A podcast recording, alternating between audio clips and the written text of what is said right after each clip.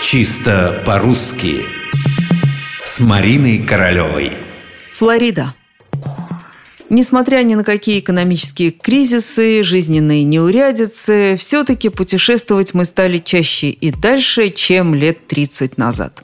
И если еще недавно географические названия были для нас по большей части просто словами, которые можно найти на карте, то теперь для многих они связаны с конкретными воспоминаниями. Произносишь, например, Венеция и представляешь не просто пейзаж из туристического буклета, а голуби, который уселся тебе на плечо на площади Сан-Марко.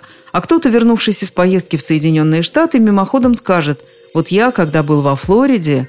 «Где-где?» – переспрашивает собеседник – «Во Флориде», — повторяет рассказчик. «Да почему же во Флориде?» — вдруг раздражается слушатель. «Если правильно будет во Флориде. Но они же там все говорят «Флорида», как будто оправдывается путешественник. Кто, американцы? Да, и американцы, и наши, которые там живут. Вот они пусть и говорят, а мы будем говорить «Флорида».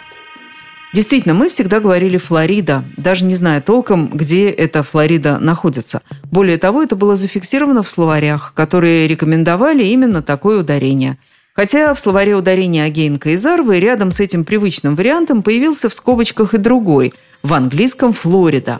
Но эта хитрость не спасает. Понятно, что в английском «Флорида». Как нам быть с русским? А быть, видимо, так. Придется смириться с тем, что наши сограждане все чаще и чаще будут слышать слово «Флорида» в его первозданном виде.